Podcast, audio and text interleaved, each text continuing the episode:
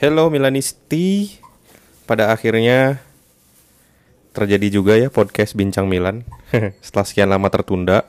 Cuman sorry banget nih, gue sendirian dulu nggak sama Indra soalnya sedang ada kesibukan juga. Gue juga ini sedang meluangkan waktu dari beberapa kesibukan kantor. Maklum kami itu para pekerja. Cuman pengen aja gitu nge apa ngomongin soal Milan, apalagi sekarang musim baru ya. Pelatih juga pelatih baru, coach Giampaulo. Dan kemarin baru aja pertandingan perdana dari Serie A melawan Udinese. Wow. Lu nonton gak sih? Aduh. Padahal eh, pertandingan perdana Milan itu adalah pertandingan yang gua tunggu-tunggu loh. Dari mulai preseason cukup menjanjikan, ya kan? permainannya one touch play terus bisa membuka ruang Piatek sudah tidak ter terisolasi. Borini yang um, memukau pada posisi barunya sebagai CMF keren sih. Uh, terobosan-terobosan dari Paulo tuh keren ya. Waktu preseason. Cuman waktu kemarin gak tahu apa yang terjadi. Katanya Biglia cedera ya. Sehingga posisi Regista digantikan oleh Calhanoglu. Bener-bener out of the box ya. Gue sih sebenarnya cukup berharap kalau Calha ini bisa mengikuti jejaknya Pirlo karena Pirlo juga dulu posisinya um, trequartista ya kalau nggak salah ya di Inter Milannya itu. Lalu pindah ke AC Milan yang menggantikan posisinya Redondo dan ketika itu Redondo tuh lagi cedera kalau nggak salah. Lalu Redondo malah menjadi mentornya Pirlo dan pada akhirnya Pirlo menjadi seorang regista terbaik di dunia, salah satu regista terbaik di dunia gitu. Ya gue pikir Calha bisa mengikuti jejaknya Pirlo, ya mungkin proses kali ya. Cuman kemarin tuh Calha sebagai regista dia tidak memberikan banyak kontribusi, dia hanya membantu alur bola dari belakang ke depan aja, nggak ada umpan-umpan yang penting gitu.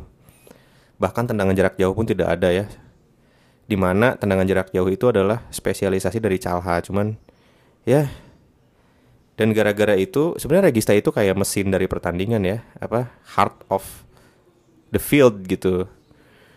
Cuman masalahnya ketika Calha main dia mungkin visinya kurang dia tidak bisa melihat celah. Dan gue juga ngeliat entah kenapa pemain-pemain depan Milan tuh kayak nggak membuka ruang gitu. Eh, pergerakan-pergerakannya tuh kayak statis ya Piatek yang uh, di menit keberapa gue lupa dapat kesempatan tapi nggak jadi apa-apa gitu. Lalu Borini yang bermain sebagai CN, CMF waktu di preseason keren banget. Sebenarnya kemarin juga nggak ada masalah sih dengan permainannya Borini, walaupun pada akhirnya digantikan oleh Casey dan menurut gue nggak nggak ada perubahan yang signifikan setelah Borini digantikan gitu seperti yang kita tahu Boroni itu kan seorang pekerja keras ya yang posisi naturalnya itu adalah seorang poacher sebagai second striker atau sebagai striker juga bisa karena dia uh, waktu di Roma juga posisinya second striker tapi punya insting mencetak gol yang lumayan terus punya positioning yang bagus juga.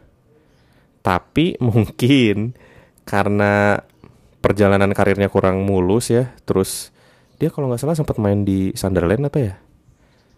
Kurang begitu bagus Liverpool juga tenggelam. Pada akhirnya pindah ke Milan dan waktu pindah ke Milan juga itu merupakan pembelian yang mengejutkan tapi gue percaya sih Boru ini pemain bagus gitu. Dan ternyata lumayan dimainkan sebagai CMF sebelum juga dimainkan sebagai bek kanan ya tapi kurang bagus. CMF ideal sih menurut gue di preseason ya.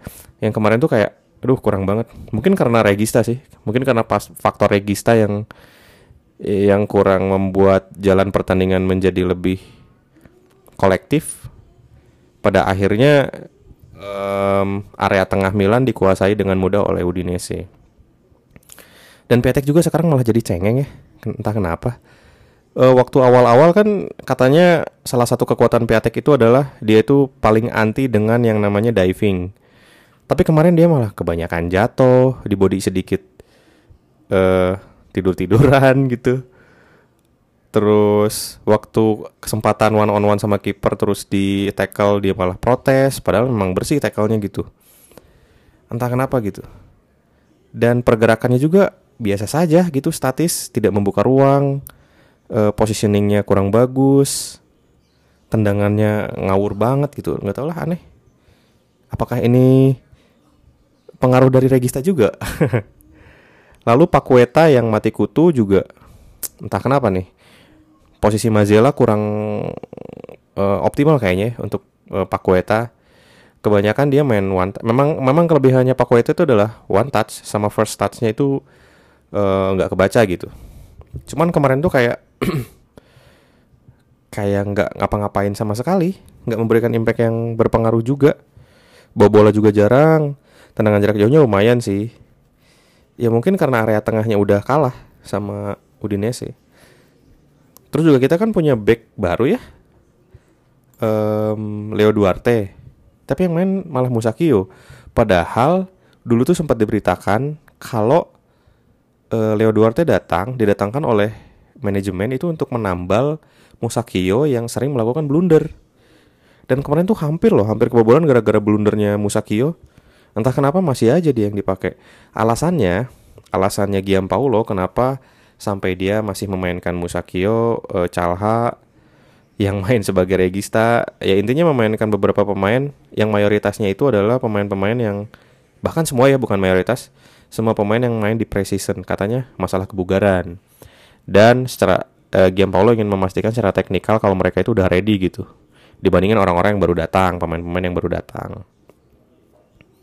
Cuman ya um, waktu preseason itu Eh, squad-squad yang ada di preseason itu adalah squad yang bukan squad terbaik yang Milan gitu. Hah. Calabria juga kacau mainnya coy. Bawa bola nggak bisa, umpan ngaco. Dia paling tackle doang. Tackle-tackle pemain itu pun uh, kurang efektif sih. Karena beberapa kali pemain tengah Udinese itu bebas dan memanfaatkan ruang untuk melakukan tendangan jarak jauh. Dan shot on targetnya juga lumayan sih. Dibandingin Milan yang beberapa kali melakukan tendang, tendangan jarak jauh tapi melenceng semua gitu. Artinya kan e, pertahanan Udinese cukup terorganisir dibandingin Milan. Nah setelah itu di babak kedua Casey main Casey, Benacer dan Rafael Leao tuh main Casey yang menggantikan Borini menurut gue nggak memberikan uh, efek apa-apa, sama-sama aja, sama-sama memiliki controlling bola yang buruk. Terus juga malahan lebih mending Borini sih menurut gue karena Borini itu dia bisa apa ngerebut bola dari sisi yang tidak terduga gitu dari musuh. Casey malah biasa-biasa aja menurut gue dibandingin Borini. Gak tau ya kalau gue tuh mm, malah lebih suka sama permainannya Borini sebagai CMF. Terus Benacer yang main menggantikan eh bentar-bentar Benacer itu menggantikan Pakueta. Karena Benacer menggantikan Pakueta, akhirnya Calha pindah menjadi posisi Mazela. Lalu Suso pindah ke sayap kanan. Nah, dengan metode ini Milan mulai kelihatan nih alur permainannya. Mungkin karena Benacer itu seorang regista yang murni, sehingga alur permainan tuh agak-agak jelas tuh. Rafael Leao juga yang main menggantikan Castillejo cukup bagus menurut gua. Uh, first touch-nya bagus, positioningnya bagus, terus tusukan-tusukannya juga cukup uh, memberikan ancaman terhadap tim lawan. Cuman ya mungkin karena uh, apa sih? Karena momennya udah lewat gitu ya. jadi jadi susah juga dan gua ngerasa ketika Milan udah kebobolan satu gol mainnya jadi berantakan gitu jadi umpan-umpan uh, jarak jauh yang nggak jelas gitu. Nggak seperti di preseason yang waktu ngelawan Bayern Munchen yang udah kebobolan satu gol. Eh Munchen atau bentar-bentar Munchen atau MU ya? Eh lawan MU kalau nggak salah. Beda waktu ngelawan oh Munchen 0-0 ya. Beda waktu lawan MU yang udah kebobolan satu Milan tetap tenang, tetap memainkan one touch play yang, yang diakhiri dengan tendangan jarak jauh dari Suso. Kemarin tuh ketika udah kebobolan Milan kayak kebingungan, kayak pengen cepat-cepat ke depan gitu. umpan ke depan, umpan ke depan yang pada akhirnya dikuasai lagi oleh Udinese. Gak tau udah aneh banget. kayak uh, precision sama main kemarin tuh kayak jauh banget gitu dan pemain-pemain Milan kayak kelihatan lemes coy di body dikit jatuh gitu. Dibandingin pemain Udinese yang bener-bener ngotot. Padahal waktu precision tuh high pressnya Milan tuh bagus loh. Lawan MU lawan uh, Bayern Munchen tim-tim lawan tuh kesulitan dalam melakukan build up play karena pressure kita tuh tinggi. Pressure kita tuh cukup merepotkan gitu. Tapi kemarin ya entahlah. Ya semoga di pertandingan berikutnya lawan Brescia bisa lebih baik. Karena ya mau gimana lagi orang Giampaolo baru ngelatih Milan sekarang belum belum mateng juga gitu. Dan kalau gue lihat beberapa pelatih beberapa tim yang dilatih oleh pelatih baru tuh memang belum menampilkan hasil yang optimal. Kalau di Liga Inggris atau Premier League kalau kita lihat Chelsea pertama kali dilatih oleh Frank Lampard kebobolan dibantai sama MU 4 gol. Terus Juventus juga yang dilatih sama Mauricio Sarri lawan Parma eh, cuman menang 1-0, menang tipis. Terus Roma yang baru dilatih oleh siapa sih yang mantan pelatih maman ah maman lagi. Mantan pelatihnya Shakhtar Donetsk tuh eh, tiga tiga sama Genoa ya kalau nggak salah ya. Terus Eusebio De Francisco yang baru melatih Sampdoria dibantai 3-0 sama sama apa ya? sama Lazio. Malahan beberapa tim yang pelatihnya bertahan seperti Lazio, um, Atalanta, mereka mendapatkan hasil yang lumayan positif. Terutama Lazio yang mereka ngebantai Sampdoria 3 gol. Jadi menurut gua belum waktunya kita sebagai pendukung AC Milan um, kecewa lah belum waktunya kita meminta pelatih ini untuk turun gitu. Karena masih ada pertandingan-pertandingan berikutnya. Semoga di pertandingan-pertandingan berikutnya pemainnya semakin uh, kompak lalu um, taktiknya semakin dewasa ya. Terus katanya nih gue baca-baca nih di Twitter ya di Milan Eye ini salah satu source gue yang terpercaya.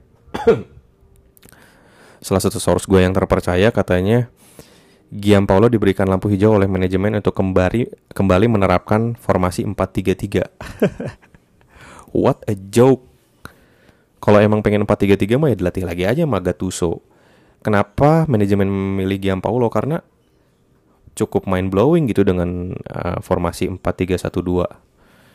Dan ini juga diharapkan bisa mengembalikan kejayaan Milan yang menggunakan formasi itu dengan menggunakan regista. Dan kita udah punya Benacer juga sih. Jadi semoga di pertandingan berikutnya pemilihan skuad bisa lebih optimal lagi dan permainan lebih dewasa lagi lah ya. Aduh, udah berapa menit nih?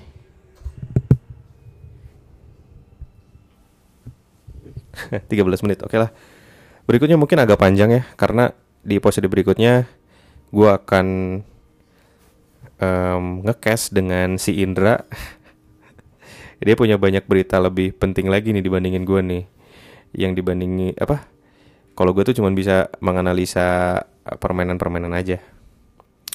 Jadi semoga hari-hari lo menyenangkan dan jangan dulu kecewa dengan hasil kekalahan. Memang mengecewakan banget sih. Harusnya kita bisa eh, mendapatkan poin penuh. Tapi kan ingat Giampaolo ini baru melatih musim ini dan preseason juga baru beberapa pertandingan dibandingin pelatih-pelatih baru lain, Giampaolo tuh masuknya lebih telat daripada tim-tim lain gitu. Jadi masih memiliki kesempatan besar untuk lebih berkembang lagi dan kalau gue lihat sih permainannya lebih lebih baik daripada Gattuso ya dari kalau dia dari precision gitu. Jadi kalau gue sih masih percaya sama kualitasnya Giampaolo dan ini juga salah satu rekomendasi dari Maldini jadi gue sangat percaya sih. Oke, okay, thank you guys. Thank you teman-teman. Uh, sampai jumpa di episode berikutnya. Bincang uh, podcast Bincang Milan. Thank you, bye. Forza Milan. Halo Milanisti. Halo. Akhirnya sekarang gue bersama dengan teman apa ya?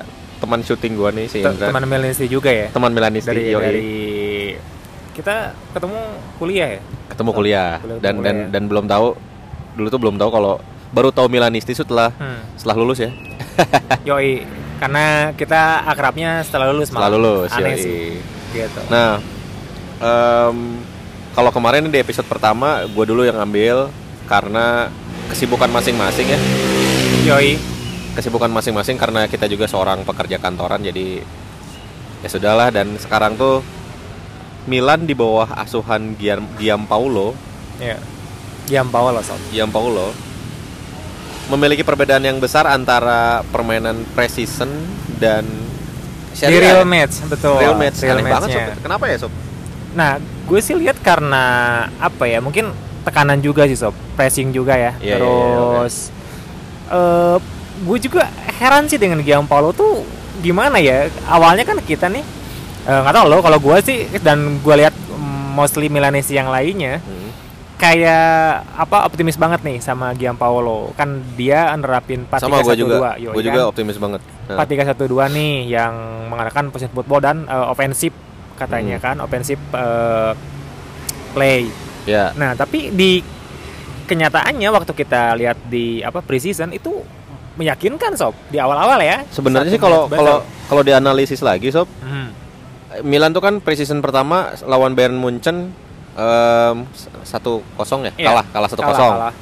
Terus lawa kalah tuh, tapi permainan udah mulai oke nih dari Yoi. dibandingin generasinya Gattuso. Ya. Soalnya kalau Gattuso tuh selalu melakukan apa buntu serangannya tuh. Mm-mm. Nah pas lawan MU dua-dua ya, Ya, Eh, dua-dua atau kalah satu-satu kita sih? kalah penalti.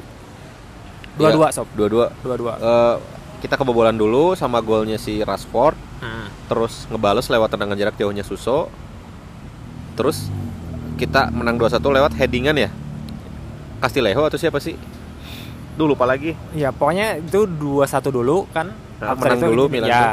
terus lewat golnya Lingard ya. bisa menyamakan kedudukan nah Jadi dua-dua. itu 2-2 terus ngelawan apalagi sih berikutnya teh tim tim papan bawah lah kita menang 2-0 Mhm. terus melawan tim papan bawah lagi berikutnya kita seri 1-1 nah kalau dilihat sih sebenarnya sob eh, strateginya Giampaolo ini belum begitu bisa membuka ruang sih karena waktu ngelawan MU golnya Suso kan tendangan jarak jauh sob Iya. Em, terus lewat bola mati juga Hmm. eh, headingan yang bagus tuh yang waktu kita menang 2-0 itu pun satu golnya dari tendangan bebasnya Suso Iya, sama ada Suso. dan gol yang kedua gol spektakulernya Borini sob Iya. Dari asisnya tuh yang baru ya, Rafael Leao kan. iya Itu asis yang apa eh, pemain, pemain baru. Nah Pemain dari situ baru. tuh gue ngerasa oh pa- mungkin pantas aja waktu ngelawan Udinese kenapa Milan buntu karena waktu preseason juga Milan tuh belum bisa membuka ruang mungkin karena materi pemainnya belum lengkap bisa jadi. Betul. Terus yang absurdnya itu waktu lawan Udinese malah mainin Calhanoglu sebagai regista. So Betul. nah, itu sih eh, gue yang paling nggak demen sama Giampaolo kok dia ap- apa ya memasang pemain-pemain yang bukan di posisi Di aslinya so padahal padahal nih ya eh, di, di cadangan di bench itu masih banyak pemain yang posisi aslinya tuh di posisi itu dan Iya. itu cenderung lebih bagus kan Iya. dan aneh banget coba kalau menurut gue dan gue sih pas lihat tuh kayak ke- kecewa aja kok Giampaolo gini Iya. sih gitu Nah kalau katanya ya sob gue baca-baca di beritanya kenapa Giampaolo memainkan pemain-pemain yang bermain di preseason Ah. itu karena kendala teknikal sob. teknikal Nah, teknikal gua artinya- baca juga sih Artinya mereka tuh yang latihan dari preseason pertama mereka tuh lebih dewasa, lebih matang dengan taktiknya Giampaolo Iya. dibandingin pemain-pemain baru. Cuman ketika Calha menjadi regista itu kok maksa banget gitu. betul maksa, banget so Borini oke lah, Borini oke dijadiin pemain jadi Mazela, Mazela atau Mezala Mezala, Mezala ya, sih. Mezala di sayap apa Mezala. dia midfield di kanan tapi bisa juga jadi sayap juga Iya. Mezala biasanya sebutannya dan dia lebih lebih ke ball winning midfielder sih lebih lebih ke pekerja kerasnya lah lebih ke Gattuso-nya gitu di li- lini tengah tuh si Borini tuh Hmm. berhasil Borini karena memang mungkin Borini memang pekerja keras tapi Calhat jadikan regista tuh itu out of the box banget sih yang pada akhirnya hasilnya gimana lu suka aliran bolanya aliran bolanya mandek sob Nggak. di Eh. area tengah tuh bedain sama yang kemarin lah Benacer waktu lawan Brescia Ayo. itu MVP by the way MVP pas completionnya juga Ah. gila lah bagus banget itu Dan emang emang emang Benacer emang juara sih sob. Hmm. Benar-benar confident banget sama bola. Terus nyaris dia nggak pernah kehilangan bola loh sob. Meskipun uh, pressing ketat gitu. iya Eh, pernah sekali sekali sekali doang sekali doang dia salah oper tuh dalam pertandingan kemarin nah yang gua iri sob yaitu adalah Antonio Conte di Inter sob Ya. di pertandingan pertama dia menang 4-0 4-0. di mana kebanyakan pelatih-pelatih yang baru melatih klub apa ya pelatih baru di klub tertentu lah kayak misalkan Frank Lampard di Chelsea terus uh, Mauricio Sarri di Juve Hmm. terus Eusebio di Francesco di Sampdoria sama Iya. di Roma tuh siapa gak tahu pelatihnya Fonseca sob. Fonseca ya Ya. Nah, Daniel Fonseca. kebanyakan mereka tuh tidak mendapatkan hasil yang memuaskan sob betul. Frank Lampard dibantai sama MU Hmm. Juve Mauricio Sarri cuma menang 0-1. 1-0. Terus eh Eusebio di Francesco Sampdoria malah dibantai 2-0. Dibantai, ya. Sama apa ya? Lupa lagi dah. Eh, AS Roma seri gitu. Ya. Nah, Antonio Conte itu satu-satunya yang memiliki hasil yang memuaskan sob. Dan kalau dilihat dari skuadnya, dia tuh nggak nggak takut untuk memainkan pemain baru. Iya, langsung diturunin ya Lukaku ya. Lukaku langsung main dan mencetak gol sob. Nah, kenapa kenapa Giampaolo tuh malah lebih memilih mengambil resiko seba dengan memainkan Calha sebagai regista Iya, gitu yang sih. pemain banyak pemain yang out of position ya. Hmm, iya. Dimainin padahal toh Lukaku kan emang baru banget sob ya. Dia baru Iya. datang dari liga yang berbeda. Baru ma- join juga di Inter langsung dimainin Iya. sama Conte. Tapi di Milan beberapa padahal itu kan mereka semuanya jebolan Serie A semua sob. Iya. Harusnya kan udah pengalaman ya kecuali Iya. si Rafael Leao kan. Nah, tapi nggak berani dimainin sob. Iya, padahal Benacer kan ya dari Empoli gitu Empoli. ya. Dan yang anehnya tuh kenapa David Calabria dan Castillejo tuh masih main aja sih.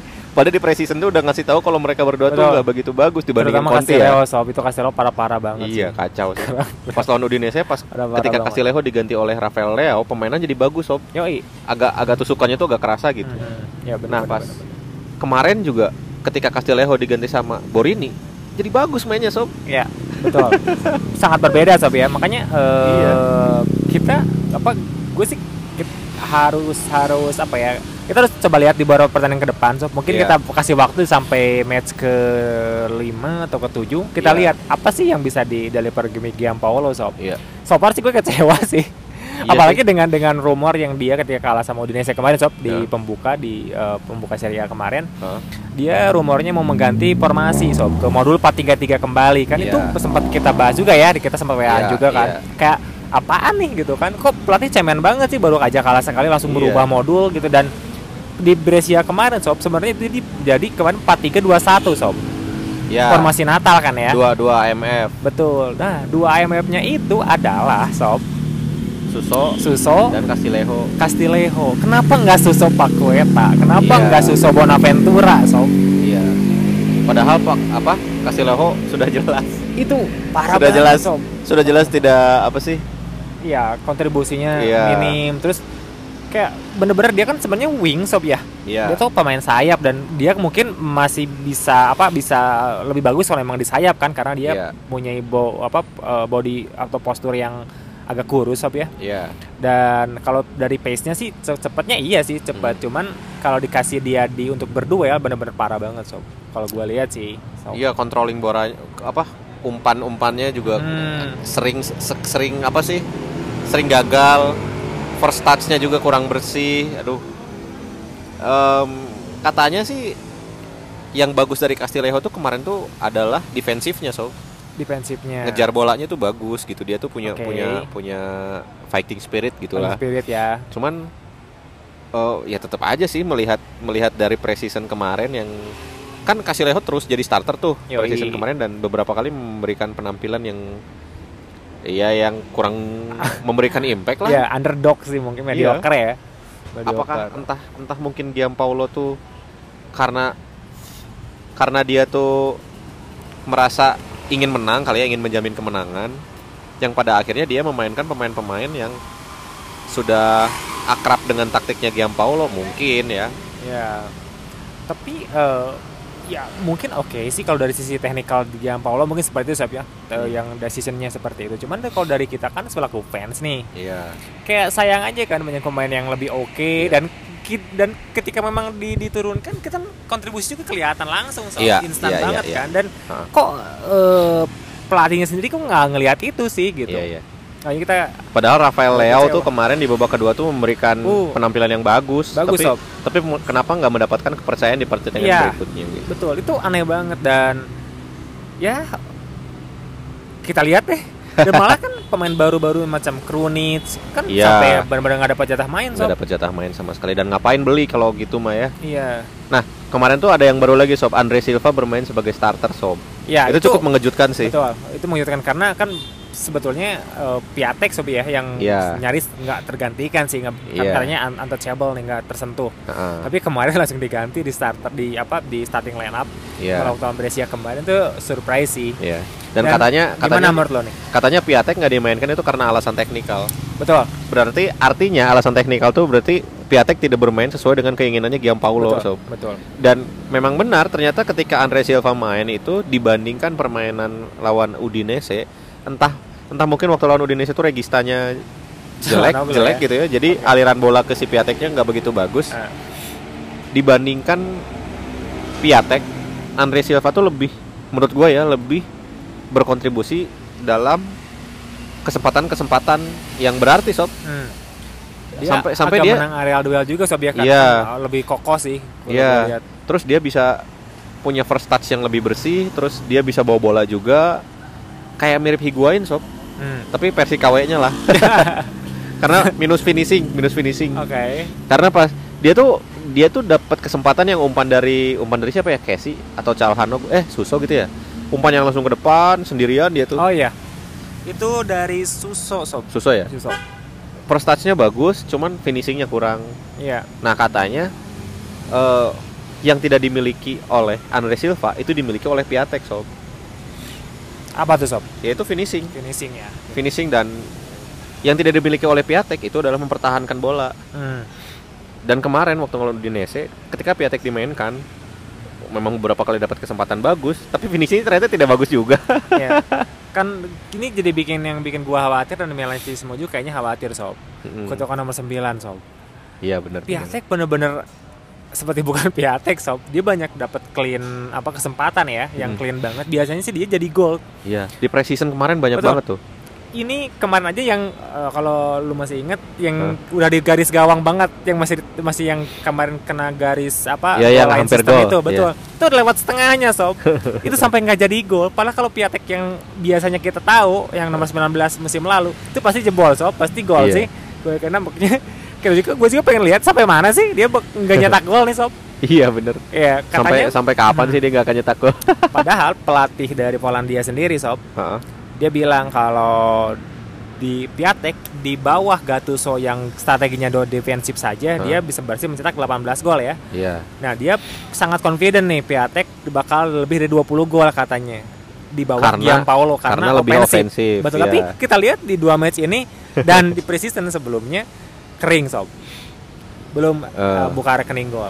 Kalau kita berpositif thinking aja sob, semoga di pertandingan berikutnya dengan skuad yang dihuni oleh Ben Nasser sebagai regista, lalu Pakueta sebagai CMF dan eh, eh Pakueta sebagai AM ya, AMF ya. Kita harapin IMF cuman Iya. kalau kata Gianpaolo sendiri sob, Hah? Paqueta Mezzala katanya baru C CM. Hmm. center midfield jadi nggak jadi attacking midfield sebenarnya kemarin sempat dicoba sob di 5 10 menit terakhir yang Iya. Borni masuk menggantikan Castillejo. Castillejo. betul jadi kemarin Pak Kueta yang jadi uh, Iya. IMF attacking midfielder Pakueta jadi AMF, Suso Iya. jadi SS ya. betul itu kalau lu masih inget dia langsung dapat bola yang dia langsung mengejar satu back lawan nendang kena tiang, Sob. tiang, ya. itu kata gue impresif sih Keren, Jadi, keren. soalnya keren. dia ketika apa namanya one on one dengan back lawan pasti Pak Kueta lolos sih kalau one on one Iya. gue yakin dan shootingnya juga bagus sob first touch-nya nggak kebaca lagi. yoi cuman memang Giampolo kan mintanya katanya Pak Kueta harus lebih less Brazilian sob Maksudnya? ya di satu komentar eh, Heeh. sempat ramai juga kemarin di twitternya Milan Oh. Le- Giampolo bilang gini Pak Kueta must be less Brazilian Mengurangi Mas kadar Bi- Brazilian ya. Yang dia yang Giampolo maksud adalah banyak sekali kayak gimmick-gimmick gitu. Triki- Brazil. triki- ya Brazil yang nggak perlu katanya Oh. Gianpaolo memintanya lebih efektif dia bandingkan dengan kakak katanya sob secara secara skill Pakueta nggak kalah dengan kakak tapi kakak direct katanya langsung Heeh. dengan fokusnya kan kakak biasanya kan langsung dribble sob Hmm. langsung dribbling cepat dia langsung shooting Mm-mm. atau ataupun ya eh, apa true pass ke ke striker tapi memang nggak pernah kakak memperlihatkan skillnya gitu karena Iya. dia bilang kakak efektif gitu Hmm. nah kalau Paqueta memang dia kan bahkan lebih show off sob skillnya nih Iya iya iya. iya, jadi iya. si Gianpaolo meminta meminta Paqueta untuk kelas Braziliannya dikurangin so Kalau menurut gue sih nggak masalah ya. Se- seorang pemain mau ya memperlihatkan kemampuan Jogo Bonito atau apa pun itu gitu ya. Kemampuan Brazilinnya apa ah whatever Ya. lah. Yang penting em, berhasil gitu. Iya, Kalau gue sih nggak masalah karena karena beberapa pemain yang ya kayak di Barcelona tuh ada Neymar, Neymar kan Iya. Brazil banget tuh gaya bermainnya. Terus siapa lagi ya? Rubinho Nah. dulu bagus-bagus lagi tuh. Eh, itu Gue nggak masalah sih. lu sama sih dengan dengan kebanyakan Messi semua Heeh. dan semua banyak bilang gitu sob lihat Ronaldinho katanya Iya. dia sangat skillful tapi juga efektif sob Iya. eh dan jadi eh, kemarin sempat ramai juga tapi tapi ternyata sob pas gua lihat lagi cek and recheck di Hmm. di apa di apa eh, si pernyataan Gianpaolo yang lengkapnya Heeh. dia bilang some sometimes Kadang-kadang memperlihatkan. Enggak, jadi se- seharusnya Paqueta ka- se- kadang-kadang harus me- mengurangi kadar Brazilinya, mengur- tapi kadang-kadang maksudnya sob. Jadi di satu satu momen tertentu harusnya agak dikurangin gitu mungkin maksud Oh. dia Paolo. Kalau kemarin gua pas lihat beritanya rame itu karena dia bilang Paqueta harus les les Brazilian. Hmm. Itu kan jadi masalah ya karena kan ya Lewat sana aja mbak. Terus apa namanya kan kayak goblok banget ya pelatih. Emang pemain yang skillnya paling bagus sekarang ini kan Paqueta ya, tapi Mm. dia disuruh kurangin kadar Brazilinya. Ternyata Iya. potongan lengkapnya itu adalah kad- seharusnya di satu momen tertentu Paqueta harus mengurangi kan. Jadi Hmm. lebih efektif aja sih. Iya. Gitu sob. Nah, itu dan gue lihat sih waktu dia jadi trequartista sob Hmm. IMF di 10 menit terakhir kemarin lawan Brescia keren sih. Keren ya. Dan gue kayak lebih pilih dia sih dibanding Susu. Susu memang jadi SS aja udah. Oh sebenarnya Suso kemarin juga Suso walaupun dia jadi AMF malahan dia malah lebih sering jadi sayap iya, Sob. dia lebih melebar kan. Nah, nah yang anehnya tuh kenapa Gianpaolo demi Suso gitu. demi Suso merubah eh, merubah pola permainan, merubah eh, Iya. filosofi, gitu. Filosofi, betul. Yang biasanya katanya Suso itu tidak bermain sayap, hanya mm, apa fokus di permainan tengah gitu. Ini dia karena ada Suso, malah dia memainkan sayap, sob. Mhm. Nah yang anehnya tuh di situ, kenapa hanya untuk Suso? Padahal kan Suso bisa diganti gitu sama Rafael Leao kayak siapa kayak gitu ya. Betul. Apakah mungkin karena masalah teknikal lagi ya gua nggak tahu karena yang karena yang tahu bagaimana kondisi training itu hanya lagi yang Paulo Iya. gitu. Pasti Yang- dia juga kan landasannya punya landasan gitu Betul. kenapa dia. Gue sih kemarin sempat baca sob, eh, Heeh. kenapa alasannya Suso yang terjadi? Karena karena gini sob, tiap match katanya Heeh. Suso sih yang biasanya paling terlihat eh, kontribusinya positif sob. Hmm. Entahlah assist atau misalkan gol gitu kan. Jadi mau tidak mau Gianpaolo harus memasang harus apa ya? Jadi kayak memasang filosofinya itu harus Menyesuaikan. Suso. Bener, semuanya harus menyesuaikan ke Suso karena Suso yang paling terlihat sob. Katanya sih gitu. Mungkin karena terlalu beresiko juga kali ya kalau mengorbankan Suso mungkin ya. Iya. Sementara pemain yang reserve-nya ya tapi kan harus perlu eksperimen juga sebetulnya Iya. sob harus berani juga. Nah, ke- kembali lagi ke Piatek sob. Atau masih ada yang mau disampaikan soal Suso? Suso ya, gue sih cenderung dia jadi SS aja sih sebenarnya. SS mungkin. SS yang lebih bergerak ke sayap ya. Iya, mungkin dia jadi Mezala juga oke sih mungkin sob. Hmm. Jadi Nah, di Justru kalau kalau menurut gua, gua pengen sekali-kali Gianpaolo tuh nggak mainin Suso sob. coba jadi aja gitu. jadi ya. SS-nya Rafael Leao, strikernya Piatek atau siapa nanti striker berikutnya. Terus AMF-nya Paqueta atau Bonaventura, CMF-nya Calha sama Borini atau Calha sama Kesi atau Bonaventura sama Kesi gitu. Ya, DMF-nya Benacer gitu. Pakai tetap pakai formasi 4-1-2-1-2 tapi gue pengen mencoba tidak terlalu centralized ke Suso gitu karena menurut gue Suso juga tidak sehebat itu sih Kena- entah kenapa gitu ya. Betul. entah kenapa gue melihat Suso tuh bukan bukan seorang pemain eh, yang gue suka gitu maksudnya secara playing style segala macem iya dia dia tuh cenderung sebenarnya average sih sob. Tapi Iya. karena mungkin karena di eh, kebanyakan pemain Milannya mostly jelek ya jadi dia bagus sih. gitu sih Iya. Dan memang skemanya sih sob susu kan emang uh, targetnya dijual ya cuman karena Iya. ke pramusim dia sangat jadi kayak key playernya Milan jadi nggak Hmm. jadi sob Nah malahan menurut gue kalau seandainya Suso dibuang mungkin ini akan memberikan perubahan yang besar untuk Milan sob. Mungkin Ya, ini akan lebih membebaskan Giampaolo. betul betul Ya gue nggak tahu juga Jadi sih. nggak tersentral ya Heeh. boleh dicoba sih sob tapi Iya. kemarin kan memang Suso belum pernah diganti ya Kemarin Belum pernah diganti. Iya. full time dan uh, kita lihat sob uh, Milan bentar lagi dapat Ante Rebic sob Yoi. seorang SS yang uh, pure SS ya jadi harusnya sih uh, Ante Rebic harusnya starter harusnya ya cuman gue nggak tahu kalau gue bakal speechless kalau misalkan Giampolo masih menggunakan Castillejo gue udah bisa berkomentar lagi karena itu benar-benar apa kayak stupid banget sih kalau buat gue ya Tapi apa tapi ini, kayak prediksinya masih mainin Castillejo sih sob. Karena ya gue yakin itu bakal Castillejo sih cuman kita lihat sob. Too good to be true. bener baru sebenarnya semua Milan juga gini waktu kemarin Piatek masuk di babak kedua menggantikan uh, Silva ya Hmm. mereka pengen Silva sama Piatek digabungin aja jadi Fansnya. Silva yang ditarik semuanya kayak gue juga Ya, sama ya, waktu ya, kemarin apa ada pergantian gitu kan Piatek masuk gue harapannya sih Casillas yang diganti Ya ya. jadi udah aja Pi- Piatek sama Silva di depan gitu Mm-mm. kan bukannya itu yang diinginkan Giampolo waktu di awal banget Nah, melatih Milan Ini Kok juga kejadian, ini juga Sob? yang ini juga yang menarik sob. Berbicara tentang strategi Giampolo waktu di awal-awal. Nah, di awal-awal tuh entah itu memang media yang berbicara seperti itu Hmm. atau memang Giampolo beneran yang berbicara seperti itu. Padahal kan di awal-awal tuh gue tuh ngarep tuh ketika Andre Silva balik lagi ke Milan, dia tuh Ya. akan menjadi salah satu andalannya AC Milan sob. ya Dan ditambah lagi ketika Giampolo bilang pengen menyandingkan Piatek dan Silva Silva gitu. Wah, ini Keren, bisa nih jadi comebacknya Andre Silva dan gue mulai lihat YouTube-nya Andre Silva sob ternyata dia punya playing style yang bagus dia bisa mempertahankan bola first touch-nya bagus. Mungkin dia bukan seorang poacher sob. Karena dia tuh Ke jarang jarang striker ya. Ya mungkin kayak siapa ya? Mungkin versi Harry Kane versi KW-nya kali ya.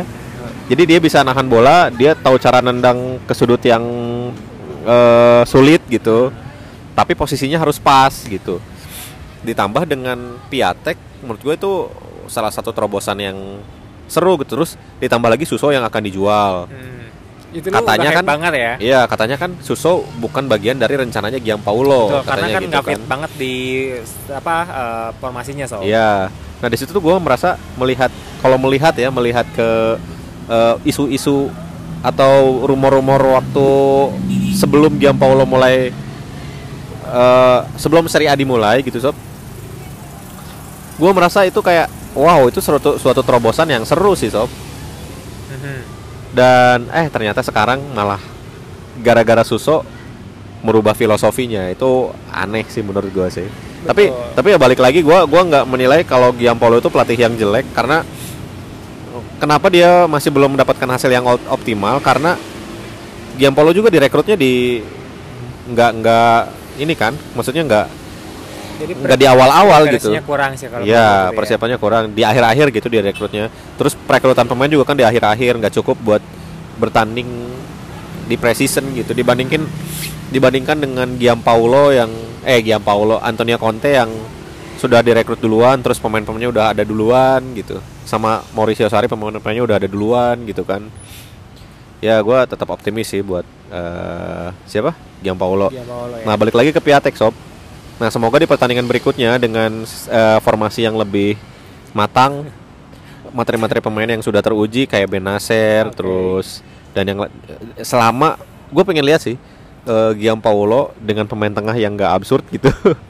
Sih- lalu lalu memainkan Piatek hasilnya akan seperti apa? Yoi sob, cuman kok gua kayak pesimis sih, maksudnya pesimis gini. Giampolo pasti akan menggunakan starting starting line up yang sama sob, seperti kemarin Brescia sih. Kalau gua lihat Ya. ya. Cuman ada Silvanya diganti sama Piatek tentunya kan, karena ada Silva Ya. juga kan rumornya dia akan loan ke Pindah. Sob. Tukeran ya, tuker tukeran. sama Anterebi. Antara back. Eh, dan gue gue jadi aneh sendiri kayak nanti kalau misalkan apa Silva dijual nih sob, Ha? berarti striker yang murni poachernya siapa? Piatek sendirian kan? Iya, Kalau Piatek cedera, Bori ini kali. Borini ya. Oh, Oke, itu kayak eh, apa namanya agak nightmare.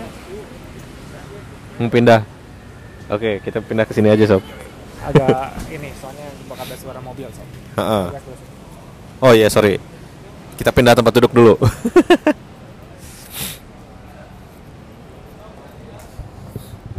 Ah, kenapa nggak di sini aja dari tadi ya?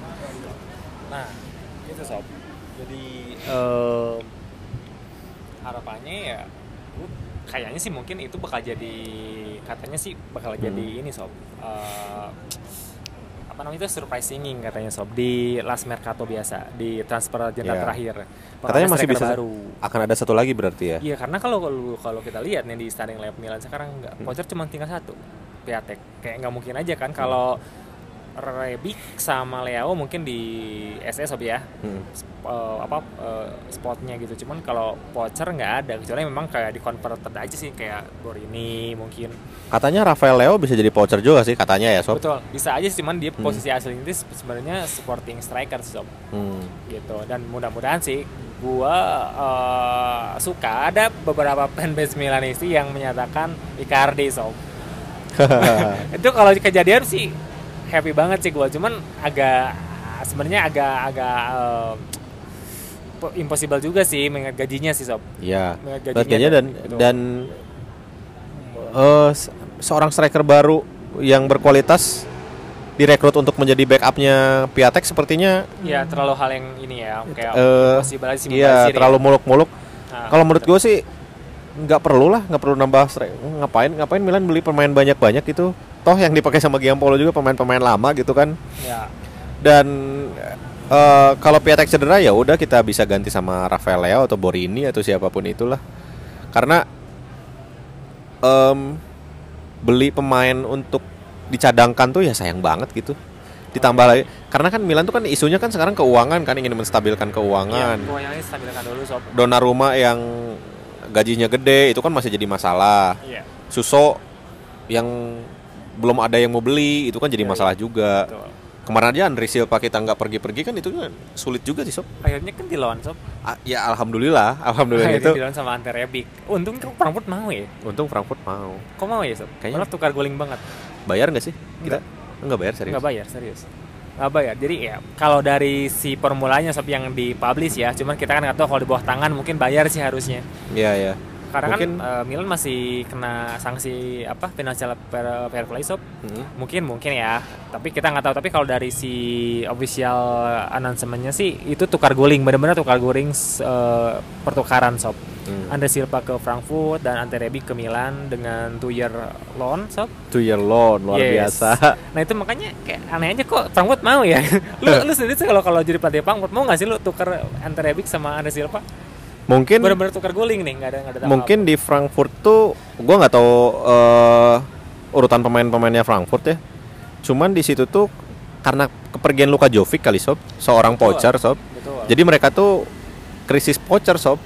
Betul, tapi Mungkin ya. Ya, Hah? tapi katanya beberapa gua eh, sempat se- apa namanya searching juga ya Hmm. tentang si Ante Rebic kan. Karena gue juga nggak ngikutin nih Ante Rebic kayak gimana, cuma taunya World Cup dulu oke sih kalau waktu di Ah. Kroasia. Nah, katanya sih sob Jovic itu bagus karena ada Ante Rebic sebagai support supporting strikernya. Hmm. Katanya seperti itu sih. Jadi Ante Rebic yang kerennya tuh Ante Rebicnya. Baru Iya, iya. Luka Jovic jadi kelihatan bagus banget gitu.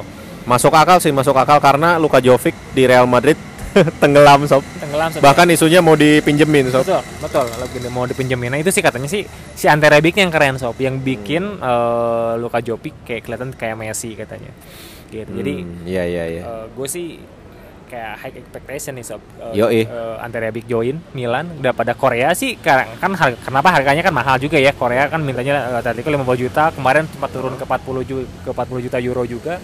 Cuman Ante Rebic ini loan alias gratis sob. Cuma untuk gue dengan Andre Silva itu bener-bener kata gue sih Pembelian efektif ya. betul efektif. Pembelian efektif. Dan tinggal satu lagi sih katanya sih midfield ya yang lagi rumornya kencang tuh Tyson-nya Shakhtar Ya, Donetsk. udah tua ya? 30 tahun sob. 30 Dan harganya 30 juta euro loh. Jadi Aduh jangan dah. itu kok Milan ngincar itu ya kok gua aneh banget sih. Padahal kan pemain tengah udah ada ant- apa sih si Kronik, Bonaventura sob. Bonaventura. Bener-bener main di prison aja udah cedera panjang loh, tapi bagus sob. Iya. Itu gua kemarin kayak kesel banget kenapa nggak Bonaventura aja yang main. Jadi kayak IMF-nya uh, Pakuetan ya. Iya. CMF-nya Bonaventura sama Casey dan Benasar itu kata gua bakal Iya. bisa bisa bayangin gak sih? Ah, ah. SS-nya Suso lah nggak apa-apa. Suso depannya Piatek kata gue itu udah oke sih. Atau kayak lu tadi susonya hilangin Leo deh. Ya. itu kayaknya menarik sih. Sob lu lihat Menarik. lu bayangin di MF-nya Benacer sebelah kirinya Bonaventura yang dua bisa dribbling kan. Plus Nah. Casey juga dribblingnya juga oke. Tiga-tiganya semuanya bisa Iya. dribbling. Plus depannya M-nya Paqueta sob. Iya, bisa bayangin nggak sih kayak gimana passingnya pasti? Nah udah kayak gitu eh di depan di depan kan misalkan sama Piatek. Itu ketegas sih eksperimen yang harus dicoba sebenarnya. Iya. tahu gua kenapa eh, Iya.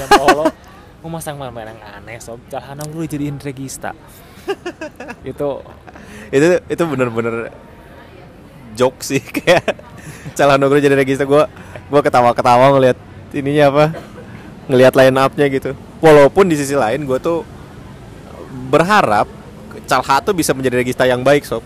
Itu Iya. kayak soalnya kan Pirlo juga dulu kan seorang trequartista ya awalnya ya Betul, ya. yang kemudian dia bisa midfield. menjadi seorang regista terbaik salah satu regista terbaik di dunia gitu Ya, sepanjang masa lagi. Sob. sepanjang masa nah gue tuh berharap Calha tuh memberikan kejutan eh tapi ternyata malah menjadi sesuatu yang aneh Susah, sob.